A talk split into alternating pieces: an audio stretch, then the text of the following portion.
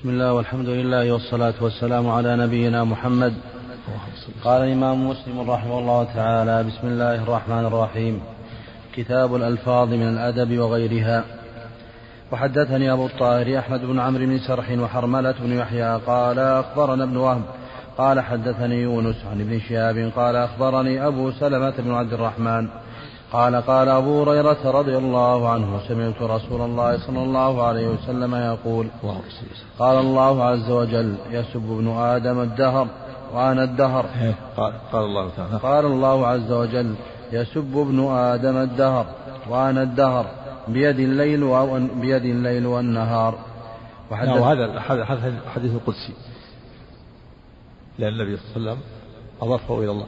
قال الله تعالى فهو من كلام الله لفظا ومعنى وأما الحديث غير القدسية فهي من كلام الله فهي من الله معنى ومن الرسول صلى الله عليه وسلم لفظا أما هذا فلفظه ومعناه قال الله تعالى يسب من آدم الدهر وعلى الدهر. نعم. إيه يسب قال الله تعالى. قال الله عز وجل يسب ابن آدم الدهر وأنا الدهر بيد الليل والنهار. نعم. يسب آدم الدهر وأنا الدهر بيد الليل والنهار. والمراد يقول هو على الدهر يعني خالق الدهر. ومدبر الدهر ومقلب الدهر. والدهر هو الليل والنهار. ولهذا قال بيد الليل والنهار. جاء في الحديث الآخر وأنا الدهر أقلب ليله ونهاره. والأحاديث يفسر بعضها بعضا. الأحاديث يفسر بعضها بعضا. قل هنا الدهر جاء تفسير الحديث الآخر وأنا الدهر أقلب ليله ونهاره. فعاد الضمير إلى الدهر فمعنى وأنا الدهر أقلب الدهر ومصرف الدهر. وخالق الدهر. والدهر هو الليل والنهار وليس من أسماء الله. وقد غلط العلماء ابن حزم رحمه الله حينما عد الدهر من أسماء الله جعلوا هذا من أغلاطه وأوهامه. ابن حزم قال الدهر من أسماء الله أخذ من هذا الحديث.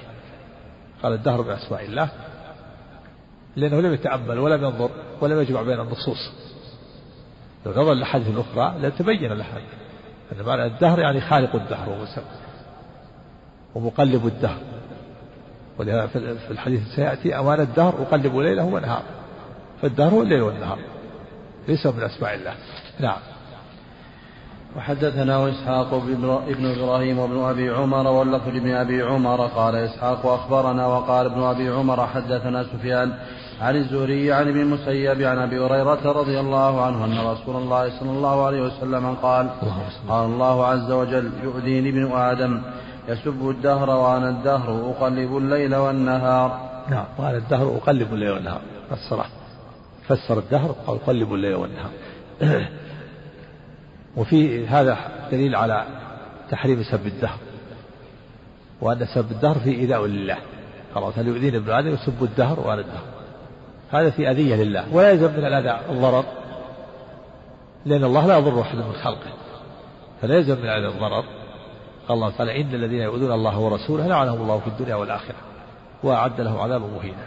فلا يلزم من الأذى الضرر هذا في أذى لله لكن لا يلحقه ضرر سبحانه وتعالى. لا يضر أحد من خلقه. نعم. ما يلزم من أذى الضرر المخلوق المخلوق يتضايق. نعم. نعم. قد نعم يتضايق. نعم. وحدثنا عبد بن حميد قال هذا يختلف باختلاف أحوال الناس بعض الناس قد يتضايق وبعضهم لا يتضايق. نعم. وحدثنا عبد بن حميد قال أخبرنا عبد الرزاق قال أخبرنا معمر عن الزهري عن ابن المسيب عن أبي هريرة رضي الله عنه قال قال رسول الله صلى الله عليه وسلم قال الله عز وجل يؤذيني ابن آدم يقول يا خيبة الدهر فلا يقولن أحدكم يا خيبة الدهر فإني أنا الدهر أقلب ليله ونهاره هذا واضح. فإني أنا الدهر أقلب ليله ونهاره أعاد الضمير ليله على الدهر. فدل على الدهر والليل والنهار. الروايات تفسر بعضها بعضا. قال الدهر أقلب ليله ونهاره الضمير يعود إلى الدهر. دل على الدهر والليل والنهار. وأن الدهر ليس من أسماء الله. نعم.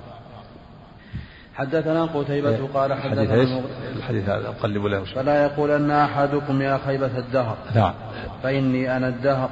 أقلب ليله ونهاره فإذا شئت قبضتهما. نعم يعني الليل والنهار. نعم. حدثنا قتيبة قال حدثنا المغيرة بن عبد الرحمن عن أبي الزناد عن الأعرج عن أبي هريرة رضي الله عنه أن رسول الله صلى الله عليه وسلم قال لا يقولن أحدكم يا خيبة الدهر فإن الله هو الدهر. وحدثني زهير بن حرب قال حدثنا جرير عن هشام عن ابي سيرين عن أبي هريرة رضي الله عنه عن النبي صلى الله عليه وسلم قال لا تسبوا الدهر فإن الله هو الدهر. فهذا فيه تحريم سب الدهر. وانه لا يجوز يسب الدهر ولأن الدهر مسخر الليل والنهار ليس له من أمر شيء. فالسب يقع على من دبره والمدبر هو الله ولذا قال لا تسبوا الدهر فإن الله هو الدهر. يعني هو الذي يسير الدهر ويصرف الدهر. فيقع السب على المدبر الله تعالى مدبر الدهر الدهر هو الليل والنهار في تحريم سب الدهر. وانه لا يجوز ان يسب الدهر. وقد يقال إنه من الكبائر. نعم. حدثنا حجاج بن الشاعري قال بعض الناس يا خيبة الدهر. يا عظن ومثقل الشعر عظن الدهر بنا به. ليت ما حل بنا به. أو يشتم يذم الساعة أو اليوم أو الشهر. كل هذا يسمى الدهر. نعم. هذا وصف. وصف. يوصف بين اليوم بين برد يوم بارد يوم حار يوم عصيب وصف له. هذا وصف له. ليس من السب نعم. حدثنا حجاج بن الشاعر قال حدثنا عبد الرزاق قال أخبرنا معمر عن أيوب عن ابن سيرين عن أبي هريرة رضي الله عنه قال قال رسول الله صلى الله عليه وسلم. لا يسب أحدكم الدهر فإن الله هو الدهر. ولا يقولن أحدكم للعنب الكرم فإن الكرم الرجل المسلم. حدثنا عمرو الناقد وابن أبي عمر قال حدثنا سفيان عن الزهري عن سعيد عن أبي هريرة رضي الله عنه عن النبي صلى الله عليه وسلم قال لا تقولوا كرم فإن الكرم قلب المؤمن. حدثنا زهير بن حرب قال حدثنا جرير عن هشام عن ابن سيرين عن أبي هريرة رضي الله عنه عن النبي صلى الله عليه وسلم قال لا تسبوا العنب لا تسموا العنب الكرم فإن الكرم الرجل المسلم. لا تسموا لا تسموا العنب الكرم. كرما. الكرم. نعم. لا نعم. لا تسموا. قال لا تسموا العنب الكرم فإن الكرم الرجل المسلم. نعم. حدثنا زهير بن حرب قال حدثنا علي بن حفص قال حدثنا ورقاء عن أبي الزناد عن الأعرج عن أبي هريرة رضي الله عنه قال قال رسول الله صلى الله عليه وسلم اللهم لا يقولن أحدكم الكرم فإن فإنما الكرم قلب المؤمن وحدثنا ابن رافع قال حدثنا عبد الرزاق قال أخبرنا معمر عن همام بن نبه قال هذا ما حدثنا أبو هريرة رضي الله عنه عن رسول الله صلى الله عليه وسلم. الله فذكر أحاديث منها وقال وقال رسول الله صلى الله عليه وسلم لا يقولن أحدكم للعنب الكرم فإن وإن إنما الكرم الرجل المسلم. حدثني علي بن خشرم قال أخبرنا عيسى يعني بن يونس عن شعبة عن سماك بن حرب عن علقمة بن وائل عن أبيه عن النبي صلى الله عليه وسلم قال لا تقولوا الكرم ولكن قولوا الحبلة يعني العنب. وحدثني زهير بن حرب قال حدثنا عثمان بن عمر قال حدثنا شعبة عن سماك قال سمعت علقمة بن علقمة بن وائل عن أبيه أن النبي صلى الله عليه وسلم قال لا تقولوا الكرم ولكن قولوا العنب والحبلة. يعني وهذه الحديث فيها النهي عن تسميته العنب بالكرب وإنما يسمى العنب والحبلة بالفتح ويقال الحبلة. وهذا النهي للتنزيه. قال لا تقول تسموا العنب الكرم وإنما الكرم المؤمن. يعني أولى بهذه التسمية المؤمن لما جعل الله فيه من الإيمان والهدى والنور والتقوى. فهو أولى بالتسمية من العنب وهذا النهي للتنزيه ليس للتحريم. لما جاء في الحديث الأخرى من تسمية تسمية بالكرب فهذا نهي التنزيه وأن والمعنى أن المؤمن أولى بهذه التسمية لما جعل الله فيه من الخير. فهذا نهي بأن يسموا العنب الكرب ولأن العنب آه، كانوا في الجاهلية يتخذون منها الخمر. ويسمونها الكرب. ويقولون تبعث على الكرب وعلى على, على, الكرم والسخاء. إذا سميت بالكرب تذكروا تذكروها. الشارع نهى عن عن تسميتها بالكرب حتى لا يتذكروها ف فهي العنب أو الماء الخمر المتخذ من العنب. فنهوا عن تسميته بالكرب لئلا يتذكروها. وفيكون هذا مهيجا لهم في آه، طلبها و وتذكر ما كانوا عليه في الجاهلية فأراد الشرع حسب مادة الإثارة. فأمر بتسميتها بالعنب والحبلة ولا يسمون بالكرب لأنهم حينما يتخذون الخمر من العنب ويسمونها الكرب يقول إنها تبعث على السخاء الخمر وعلى الكرب وعلى الجود. فالشارع حسب هذه المادة. لأمرين الأمر الأول أن الكرم قال المؤمن أولى بهذا الاسم فيما جاء الله من الخير والإيمان. والأمر الثاني حسبا لمادة الإثارة والتهيج إلى الخمر المتخذة منها والتي يسمونها بالكرب ويزعمون أنها تبعث على السخاء والجود. نعم. ها؟ لا هذا من العدوان ما يصلح. الدعاء هذا. يقول بعض الناس حينما يدعو كفر اللهم اجعله في يوم أسود اللهم جمد الدماء في عروقهم كل هذا من العدوان. العدوان هذا ما يصلح. يدعو عليه إن الله آه، يخذلهم ويكفي المسلمين شرهم ويجعل بأسهم بينهم. أما هذا بعض الناس في هذا الزمان صاروا يعتدون في الدعاء. نعم. نعم. حدثنا حدثنا يحيى بن أيوب وقتيبة وابن حجر قالوا حدثنا إسماعيل وهو ابن جعفر عن العلاء عن أبيه عن أبي هريرة رضي الله عنه أن رسول الله صلى الله عليه وسلم قال: لا يقولن أحدكم عبدي وأمتي كلكم عبيد الله وكل نسائكم إماء الله ولكن ليقل غلامي وجاريتي وفتاي وفتاتي وحدثني زهير بن حرب قال حدثنا جرير عن الأعمش عن أبي صالح عن أبي هريرة رضي الله عنه قال قال رسول الله صلى الله عليه وسلم لا يقولن أحدكم عبدي فكلكم عبيد الله ولكن يقل فتاي ولا يقل ولا يقل العبد ربي ولكن يقل سيدي. وحدثنا أبو بكر بن أبي شيبة وأبو كريب قال حدثنا أبو معاوية حاء وحدثنا أبو سعيد الأشج قال حدثنا وكيع كلاهما عن الأعمش بهذا الإسناد وفي حديثهما.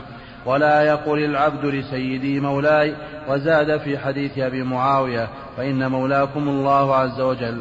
وحدثنا محمد بن رافع قال هذا في النهي عن قول السيد لعبده عبدي وأمتي.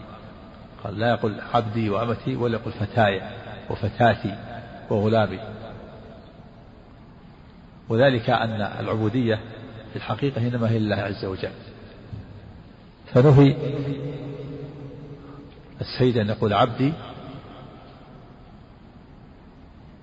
أدبا مع جناب الرب. و وحسما لمادة المشاركة لما فيه من الإيهام من الإيهام بأنه مشارك لله في استحقاق العبودية. وسدا لذريعة الشرك.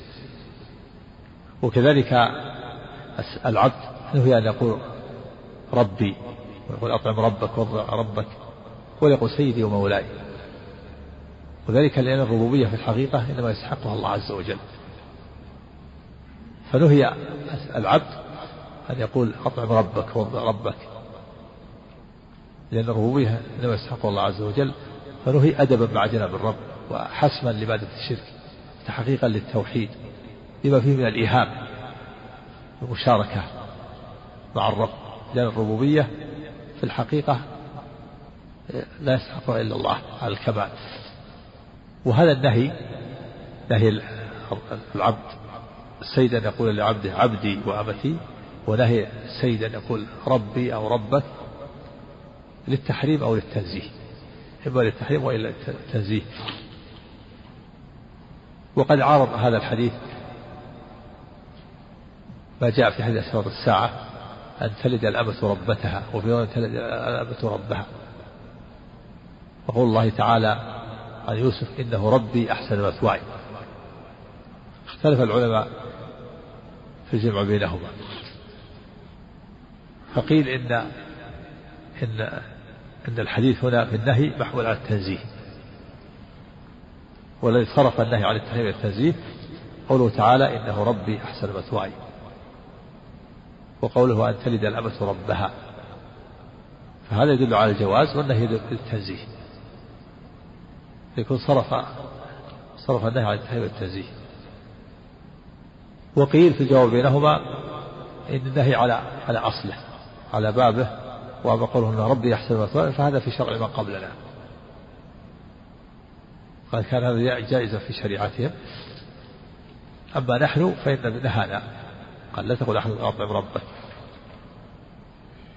وأما في أشراط الساعة فقال أن تلد الأمة ربتها. ربتها هذا الأنثى والذي هو في الحديث عن الذكر. قال لا يقول أحدكم أطعم ربك. فالذكر محمول على على التحريم والأنثى محمول على التنزيه. وقيل في الجمع بينهما أن النهي محمول على الوصف. والاسم. لا يقول أحدكم اطعم ربك يعني يصف بالرب. وأما في الحديث فهو وأما ما جاء في الآية تلد الأمة ربتها أو ربها إنه ربي فهذا من باب باب الدعاء. باب الدعاء والاسم. فيكون النهي محمول على ما إذا كان من باب الوصف. الوصف فإذا كان قصد الوصف فإنه ممنوع. وإذا قصد الدعاء فلا بأس. إذا كان باب الوصف والتعظيم لأن لما في باب التعظيم صار منهيا. أطعم ربك إلى باب الوصف. وأما تلد الأمة ربتها هذا من باب الدعاء والتسمية وقيل أنه محمول على ما إذا أضيف إلى المتكلم. لا يقول ربي. والجواز محمول على ما يضيف إلى غير المتكلم. فقال ربي كذا يقول العبد السيد عبدي وأبتي. أما إذا قيل عبد فلان أو أمة فلان فلا بأس. فإذا أضيف إلى المتكلم فهو ممنوع. لما فيه من نسبة العبودية إليه. وإذا أضيف إلى غير المتكلم فهذا جائز. وقيل في الجمع بينهما إن النهي محمول على الكثرة. إذا كان يكثر من هذا من هذه الإضافة وقول ربي والسيد يقول عبدي وأمتي والجواز محمول على ما إذا كان في نادر الأحوال كان هذا نادرا. والأقرب من هذا القول الأول أن النهي محمول على التنزيه وهذا محمول على الجواز هذا هذا قول قوي. ثم يليه القول بأنه النهي محمول على ما إذا أضيف إلى المتكلم عبدي عبدي وأبتي وهذا يقول ربي أما إذا قال عبد فلان كما قالت الصالحين من عبادكم وإمائكم فلا بأس. إذا أضيف إلى غير المتكلم قد بوب الإمام الشيخ محمد بن عبد الوهاب رحمه الله في كتاب التوحيد قال باب لا يقول عبدي وعبدي. وذكر هذا الحديث لا يقول أحدكم أطعم ربك وضع ربك. ولا يقول سيدي ومولاي. ولا يقول عبدي وأمتي ولا يقول فتاي وفتاتي وغلامي نعم. وحدثنا وحدثنا أبو بكر بن أبي شيبة وأبو كريب قال حدثنا أبو معاوية وحدثنا أبو سعيد الأشد قال حدثنا وكيع كلاهما عن الأعمش في هذا الإسناد في حديثهما ولا يقل العبد لسيد مولاي وزاد في حديث أبي معاوية. فإن مولاكم الله عز وجل. حدثنا محمد بن رافع قال حدثنا عبد الرزاق قال أخبرنا معمر عن همام بن نبه قال ولا يقول إيش؟ ولا يقول مولاي إيش؟ ولا, ولا يقل العبد لسيده مولاي وزاد في حديث أبي معاوية فإن مولاكم الله عز وجل. نعم وهذا كذلك. نهي للتنزيه إذا أضيف إلى ياء المتكلم مولاي. والا فالمولى لا بأس به جاء اطلاقه على ستة عشر معنى كما ذكر النووي ستة عشر معنى له المولى. يطلق على المولى الناصر وعلى المعين وعلى ويطلق على الله وعلى غيره مشترك. لكن هذا نهي التنزيه قول مولاي حيث أضافه إلى نفسه. يكون هذا للتنزيه وإذا أضافه إلى غيره فلا بأس. مولى فلان وكذلك سيد سيد بني فلان من سيد بني فلان. قام النبي صلى الله عليه وسلم سعد بن معاذ قال قوموا الأنصار قوموا إلى سيدكم. نعم. وحدثنا محمد بن رافع قال حدثنا عبد الرزاق قال أخبرنا معمر عن همام بن نبه قال هذا ما حدثنا أبو هريرة عن رسول الله صلى الله عليه وسلم. فذكر أحاديث منها وقال وقال رسول الله صلى الله عليه وسلم لا يقول أحدكم اسقي ربك أطعم ربك وضئ ربك ولا يقل أحدكم ربي وليقل سيدي مولاي ولا يقل أحدكم عبدي أمتي وليقل فتاي فتاتي غلامي. حدثنا أبو بكر بن أبي شيبة قال حدثنا كتاب مشترك وغلام مشترك. قال فتاة قال موسى لفتاة والغلام كذلك يطلق على على الحر وعلى العبد. فتاة وليس فيه إيهام المشاركة مع الله في شيء. بخلاف سيدي مولاي وخلاف فتاي غلامي عبدي وعبتي. نعم. لا للتنزيه وللتنزيه كما سبق كما سبقت الأقوال أربعة أقوال أو خمسة. نعم حدثنا أبو بكر بن أبي شيبة قال حدثنا سفيان قال للتحريم قال يحتمل للتحريم التحريم أو للتنزيه. على الخلاف نعم نعم. حدثنا أبو بكر بن أبي شيبة قال حدثنا سفيان بن عيينة. حاء وحدثنا أبو كريب. محمد محمد بن العلاء قال حدثنا أبو أسامة. كلاهما عن هشام عن أبي عن عائشة رضي الله عنها قالت قال رسول الله صلى الله عليه وسلم الله لا يقولن أحدكم خبثت نفسي ولكن يقول لقست نفسي هذا حديث هذا حديث أبي كريب وقال أبو بكر وقال أبو بكر عن النبي صلى الله عليه وسلم ولم نعم. يذكر لكن نعم. وحدثنا أبو كريب قال حدثنا أبو معاوية بهذه الإسناد وحدثني أبو الطاهر خبثت يعني كره هذا اللفظ لفظ الخبث ولا يقول لقست يعني غثت والمعنى واحد. خبثت ولقست المعنى واحد لكن كره الخبث كلمة خبث هذا النهي للتنزيه أيضا. لا يقول خبث نفسي لأن هذا لأن الخبث مكروه. وإنما يقول يأتي بكلمة أخرى تؤدي المعنى. ليس فيها لفظ الخبث لا يقول خبث نفسي ولا يقول لقست نفسي أي غثت. إيش قال؟ قال غثت تكلم عليها الاتصال الثاني. ها. ها. لا بس لقست تكلم على غثت. غثت بتكلم على غثت. إيش معنى الغثيان؟ غثت ها؟ قال معنى لقست غثت. قال ابن العربي معناها ضاقت. ضاقت؟ ضاقت. يعني غثت بمعنى ضاقت. قال ابن العربي معناها ضاق غثت نفسي. لقست يعني غثت يعني ضاقت. فهو بدل ما يقول خبثت يقول ضاقت. أو أو أو غثت يأتي بكلمة ما ما فيها الخبث. فالنبي صلى الله عليه وسلم كلمة الخبث باب التنزيه لأن معنى واحد خبثت ولقست وضاقت معنى وغثت واحد. لكن هنا يأتي بكلمة ليس فيها لفظ الخبث هذا هو الأولى. نعم. فيكون باب التنزيه النهي. نعم. نعم. إيه الكسر الحاصل بإيش؟ إيه من ابتلاء المعدة نعم.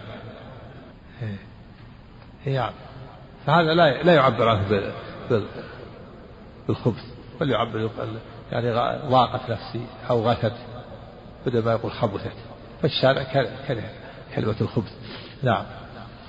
وحدثني أبو الطاهر وحرملة قال أخبرنا ابن وهب قال أخبرني يونس عن ابن شهاب عن أبي أمامة عن أبي أمامة بن سالم بن حنيف عن أبيه رضي الله عنه أن رسول الله صلى الله عليه وسلم قال لا يقل أحدكم خبثت نفسي وليقل لقست نفسي. حدثنا أبو بكر بن أبي شيبة قال حدثنا أبو سامة عن شعبة قال حدثني خليد بن جعفر عن أبي نضرة عن أبي سعيد الخدري رضي الله عنه عن النبي صلى الله عليه وسلم قال كانت امرأة من بني إسرائيل قصيرة تمشي مع امرأتين طويلتين فاتخذت رجلين من خشب وخاتما من ذهب. مغلق مطبق مغلق مغلق مطبق ثم حشته مسكا وهو أطيب الطيب فمرت بين المرأتين فلم يعرفوها فقالت بيدها هكذا ونفض شعبة يده. حدثنا عمرو الناقد قال حدثنا هذا هذا ساق سيق وساق الدم. شكرا النووي دخلت هذه المرة قال تكلم عن مسك أحسن الله إليك. لا عمل المرأة قال أو أو يقال أنه في معنى الجنين والبيض واللبن وأما اتخاذ المرأة القصيرة رجلين من خشب حتى مشت بين الطويلتين فلم تعرف حكمة فلم تعرف فحكمه في شرعنا أنها إن قصدت به مقصودا صحيحا شرعيا بأن قصدت ستر نفسها لئلا تعرف فتقصد بالأذى أو نحو ذلك فلا بأس به وإن قصدت به التعاظم أو التشبه بالكاملات تزويرا على الرجال وغيرهم فهو حرام آه.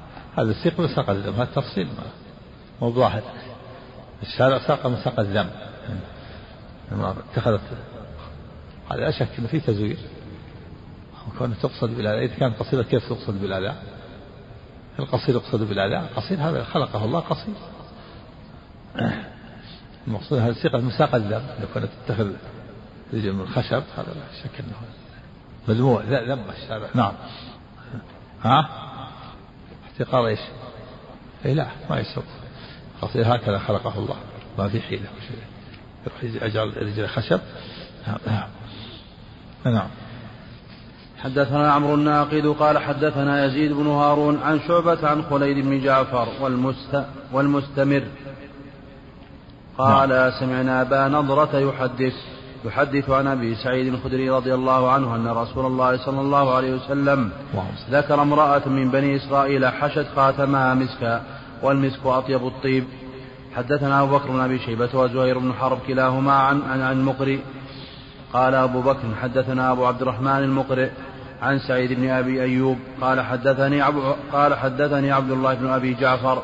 عن عبد الرحمن الأعرج عن أبي هريرة رضي الله عنه قال قال رسول الله صلى الله عليه وسلم من عرض عليه ريحان فلا يرده فإنه خفيف المحمل فإنه خفيف المحمل طيب الريح. نعم لأنه عن رد الريحان وأنه لا ينبغي الإنسان أن يرده وهذا النهي للكراهة أو للتحريم الأصل أنه للتحريم من عرض عليه الريحان فلا يرده بين النبي الحكمة. فإنه طيب الريح قليل المحمل ما يكلف. ريحان ما يشق عليه. لا يحتاج إلى شيء تحمله ما هو ثقيل. وهو طيب الريح كيف ترد شيئا؟ طيب الريح هو خفيف المحمل من عرض من عرض فلا يرده نهي. أقل أحواله تنزيه. وفي دليل على الحديث السابق دليل على المسك أطيب الطيب. المسك أطيب الطيب. والمسك آه، أعلى الطيب غير الطيب. مثل دهن العود هذا مسك هذا دهن نوع طيب. لكن المسك أطيب الطيب. وأصل المسك يؤخذ من الغزال. الأصل المسك يؤخذ من الغزال. ف وذلك أن الغزال معروف آه تكون فيه ورمة مثل كرة صغيرة. ثم تيبس ثم تؤخذ. فإذا فرضت هذه الفأرة يسمى الفأرة. إذا شقت وصلت هذا هو هذا هو المسك أطيب الطيب يؤخذ من الغزال. يعني تبت ورمة فيه ثم إذا استوت قطعت وأخذت. هذا منها الطيب ولهذا يقول الشاعر يمدح أحد الملوك فإن تفق الأنام وأنت منهم فإن المسك بعض دم الغزال. يقول إن يقول أنت تفوق الناس وأنت من الناس ما في غرابة عندنا دليل. الدليل المسك بعض دم الغزال هذا المسك من الغزال وخالف الدم وصار أعلى منه وأنت من الناس صرت أعلى من الناس وأنت من الناس. فإن تفك الأنام وأنت منهم فإن المسك بعض دم الغزال هذا من داخل قول والشعراء يتبعهم الغاوون. هذا من ألم ترى أنه في كل وادي يهيمون وأنهم يقولون ما لا يفعلون كذب الشعراء. والشاهد أن المسك أصله من دم الغزال تكون من دم الغزال بأمر الله يكون هذه الوربة ثم تؤخذ. يبقى إشكال وهو أن أن هذا الغزال أخذ من من حي. وما قطع من الحي حكم حكم الميتة ولهذا جاء في الحديث أن أن أناسا يقطعوا بعض الآيات الغنم فالنبي أنكر عليهم حكم حكم الميتة لو قطع لحمة من من الحيوان حي ميت لأنه يعني ما ذكي ولهذا يقول العلماء وما أبين من حي فهو كميتته يعني ما قطع من الحي حكم حكم ميتة. فهذا أخذ من الغزال. كيف يستعمل؟ قطع منه. أجيب بأن هذا مستثنى من قوله بقوله وما أبين من حي فهو ميتة. أو أن هذا حكم حكم حكم المفصل حكم الجنين حكم البيض المأخوذ من الدجاجة. البيض هذا منفصل. حكم الجنين المنفصل من من الحيوان ومن الأنثى. فكذلك دم الغزال فأرة الفأرة هذه مأخوذة منها منفصلة كالجنين وكالبيض وكالولد. فهو مستثنى من قوله وما أبين من حي فهو كميت نعم. حدثني هارون بن سعيد الايلي وابو وابو طاهر وابو طاهر واحمد بن عيسى قال احمد حدثنا حدثنا وقال الاخران اخبرنا اخبرنا ابن وهب قال اخبرني مخرمة عن ابيه عن نافع قال كان ابن عمر رضي الله عنهما اذا استجمر استجمر بالألوة غير مطرات وبكافور يطرحه مع يطرحه مع الألوة. نعم هذا ابن عمر. إذا استجمر يعني تبخر. سمي الاستجمار لأنه أنه يتبخر به بالمبخرة الذي يجعل فيها الجمر. استجمار من الجمر. يجعل فيها المبخرة فيستجمر. بالألوة عود. يطيب به. غير مطراه غير مخلوطة بأطياب الأخرى كان ابن عمر إيش؟ كان ابن عمر إذا استجمر استجمر بالألوة غير مطراه نعم. استجمر يعني تبخر.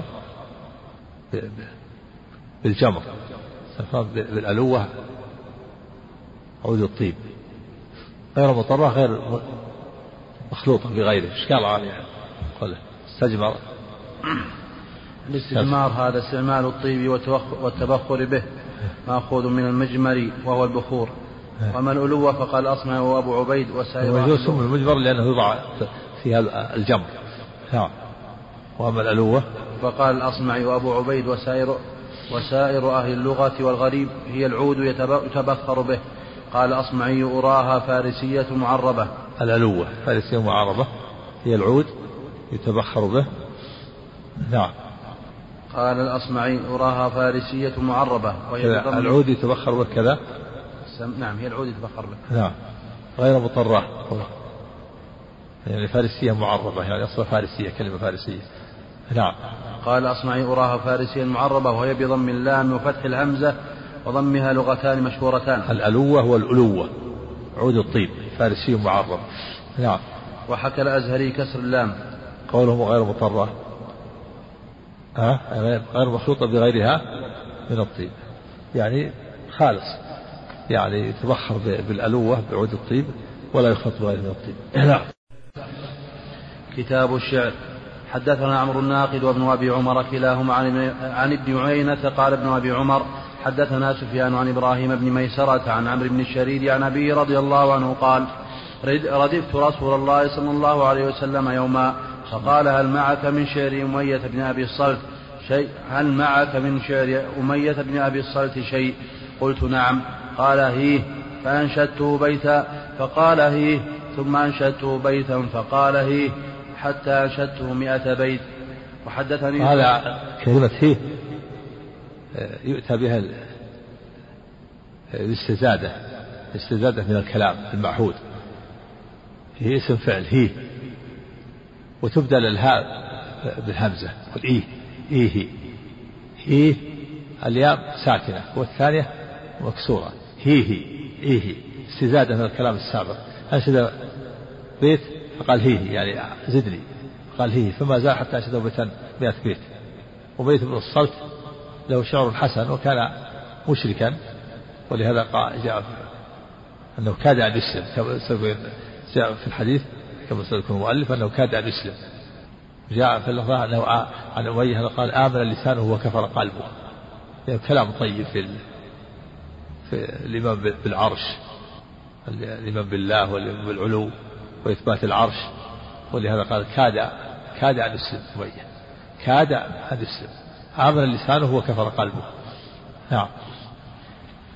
وحدثني زهير بن حرب وأحمد بن عبدة جميعا. يدل على لا بأس من إنشاد الشعر الطيب. حتى ولو كان الذي قاله كافر. الشعر اللي لا محذور فيه لا بأس به. نعم. حدثني وحدثني زهير بن حرب وأحمد بن عبدة جميعا عن ابن عيينة عن إبراهيم بن ميسرة عن إبراهيم بن ميسرة عن عمرو بن الشريد أو يعقوب بن عاصم أو يعقوب بن عاصم عن الشريد رضي الله عنه قال أردفني رسول الله صلى الله عليه وسلم خلفه فذكر بمثله. وحدثنا يحيى بن يحيى قال أخبرنا المعتمر بن سليمان حاء وحدثني زهير بن حرب قال حدثنا عبد الرحمن بن مهدي كلاهما عن عبد الله بن عبد الرحمن الطائفي عن عمرو بن الشريد عن أبيه قال استنشدني رسول الله صلى الله عليه وسلم بمثل حديث إبراهيم بن ميسرة وزاد قال إن كاد لا يسلم. نعم. إن كاد أمية بن أبي الصلت إن كاد لا يسلم. يعني كاد قرب. كاد بمعنى قرب. قرب أن يسلم أوشك أن يسلم لكنه لم يسلم. نعم. وفي حديث المهدي. الشعر طيب كلام طيب في إثبات العلو وإثبات العرش. نعم. قال وفي حديث المهدي قال فلقد كاد يسلم في شعره. حدثنا أبي حدثني أبو جعفر محمد بن الصباح وعلي بن حجر السعدي جميعا عن شريك. قال ابن حجر أخبرنا شريك عن عبد الملك بن عمير عن أبي سلمة عن أبي هريرة رضي الله عنه عن النبي صلى الله عليه وسلم قال أشعر كلمة تكلمت بها. تكلم ذكر عندك الشارح شيء من شعره؟ شهدت بأن الله حق وأن العرش فوق الماء طاف. وهذا شيخ عبد الله بن رواحة. وفي ذكر ذكر أن العرش تحمله ملائكة ثمان وفوق وفوق العرش رب العالمين. فتحمله ملائكة ما ما ذكر عبد شيء من شعره. الحاشية. النسخة الثانية. ها؟ ها؟ نعم. معروف شعره ذكر شرح الطحاوي عنه أنه أثبت العرش وأن تحمله الملائكة أربعة وأن الله فوق العرش. نعم. وحدثني حدثني أبو جعفر محمد بن الصباح وعلي بن حجر السعدي جميعا عن شريك. قال ابن حجر أخبرنا شريك عن عبد الملك بن عمير عن أبي سلمة عن أبي هريرة رضي الله عنه عن النبي صلى الله عليه وسلم قال أشعر كلمة تكلمت بها العرب كلمة لبيد. ألا كل شيء ما خلا الله باطل. نعم هذه أشهر كلمة. وفي اللفظ الآخر أصدق كلمة قالها الشاعر كلمة لبيد ألا كل شيء ما خلا الله باطل. والباطل هو المضمحل الثاني هذا حق. ألا كل شيء ما خلا الله باطل. لكن بقية البيت وكل نعيم لا محالة زائل وهذا ليس بصحيح. كل نعيم لا نعيم الجنة. بقية الشطر الشطر الثاني وكل نعيم لا محالة زائل. قيل لا رد عليه وقيل ليس بصحيح. بل نعيم الجنة لا يزول. لكن الكلمة الأولى الشطر الأول ألا كل شيء ما خلا الله باطل. وهذا حق أصدق كلمة أشعر كلمة يعني أقواها شعرا وأصدقها شعرا كما في اللفظ الآخر. أشعر كلمة يعني أصدق. أصدق كلمة قالها الشاعر هي هذا البيت ألا كل شيء ما خلا الله باطل. وبقي والشطر الثاني وكل نعيم لا محالة زائل وهذا ليس بصحيح. لأن نعيم الجنة لا يزول. نعم. وحدثني محمد بن حاتم بن ميمون قال حدثنا ابن مهدي عن سفيان عن عبد الملك بن عمير قال حدثنا أبو سلمة عن أبي هريرة رضي الله عنه قال قال رسول الله صلى الله عليه وسلم أصدق كلمة قالها شاعر كلمة لبيد. نعم. ألا كل شيء ما خلا الله باطل. وكاد أمية بن أبي الصلت أن يسلم. وحدثنا كاد يعني قرب وأوشك شعره نعم. إيه. نعم شاعر مشهور معروف من المشركين. لكن ما ذكر شيء من شعره نعم.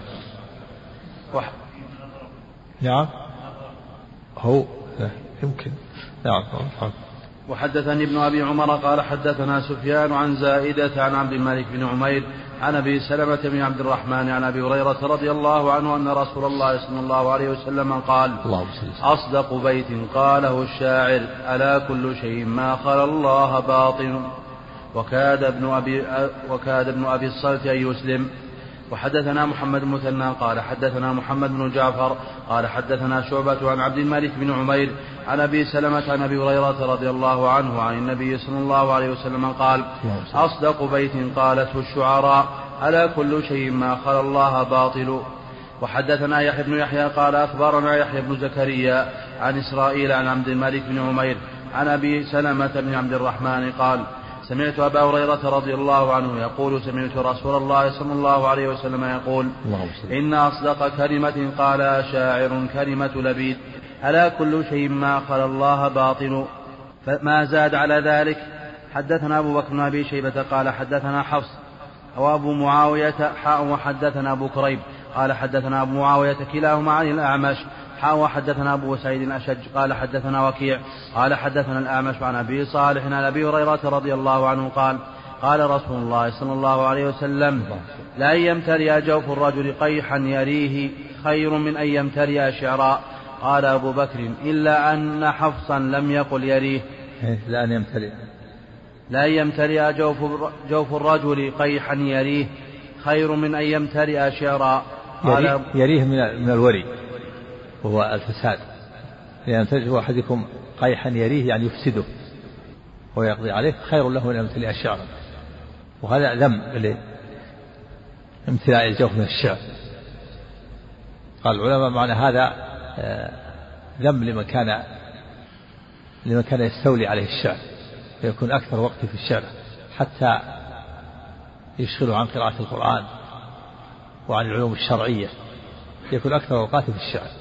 أما من كان يستعمل الشعر في بعض الأحيان فلا يتناوله الذنب لأن حسان بن ثابت كان يقول الشعر كعب بن الزهير ولم ينكر عليهم النبي صلى الله عليه وسلم لكن أنكر امتلاء الجوف من الشعر بأن يكون هو الغالب عليه في جميع أوقاته أو في جل أوقاته حتى يشغله عن تلاوة القرآن ويشغله عن التعلم العلوم الشرعية لأن يمتلئ جوف أحدكم قيحا يريه من الوري يعني يفسده. والوري هو الفساد. خير له من أن يمتلئ شعر لأن يمتلئ قيحا يفسده أحسن من كونه يمتلئ شعر هذا ذنب لامتلاء الجوف من الشعر. يعني يعني أنه يغلب عليه في جميع أوقاته وفي غالب أوقاته. قال قال يريه يريه إيش؟ سم. يريه قيحا يريه خير من أن يمتلئ شعرا قال قال يريه. يريه. قال أهل اللغة يريه بفتح الياء وكسر الراء من وري. وهو داء يفسد الجوف ومعناه قيحا يأكل جوفه نعم. ويفسده. نعم. الجوف إذا ابتلع الجوف قيح أفسده وهلك الإنسان نعوذ بالله. فكذلك الشعر إذا ابتلع الجوف بالشعر أهلكه حيث أنه يشغله عن طاعة الله وعن وعن ما يكون فيه نجاته وفلاحه. نعم. بعض الناس الليل والنهار يشعر بعض العامة. تجده في جمع الليل والنهار في الشعر في شعره. نعم. نعم نعم هذا نعم نعم حدثنا محمد المثنى ومحمد بن بشار قال حدثنا محمد بن جعفر قال حدثنا شعبة عن قتادة عن يونس عن يونس بن جبير عن محمد بن سعد عن سعد رضي الله عنه عن النبي صلى الله عليه وسلم قال لن يمتلئ جوف أحدكم قيحا يريه خير من أن يمتلئ شعرا. حدثنا قتيبة بن سعيد الثقفي قال حدثنا ليث عن ابن الهاد عن يح يحنس يحنس يحنس ضبط عليك بفتح النون المشددة. يحنس يحنس هو بضم الياء وفتح الحاء. وتشديد النون مكسورة. يحنس يحنس ومفتوحة. الوجهان يحنس ويحنس نعم. يحنس ويحنس نعم. حدثنا ليث عن ابن الهادي عن يحنس مولى مصعب بن الزبير عن أبي سعيد الخدري رضي الله عنه قال بينا نحن نسير مع رسول الله صلى الله عليه وسلم بالعرج. إذ عرض شاعر ينشد فقال رسول الله صلى الله عليه وسلم خذوا الشيطان أو يمسك أو يمسك أو يمسك الشيطان لأن يمتلئ جوف رجل قيحا خير له من أن يمتلئ شعرا. إيش نحن بالجيش بالجامع قال بين نحن نسير مع رسول الله صلى الله عليه وسلم بالعرج العرج هذه قرية بين بين بين المدينة مسافة سبعين ميل أو ثمان سبعين ميل. قال قرية؟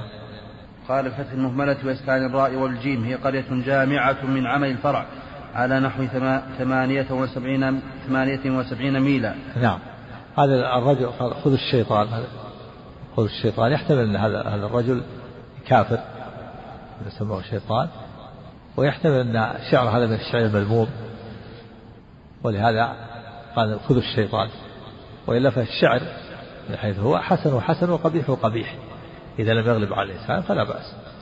كان حسان ينشد الشر أمام النبي صلى الله عليه وسلم وكعب بن زهير وقال النبي الحسن اهجهم وروح يؤيدك. فالشعر حسن وحسن وقبيح وقبيح.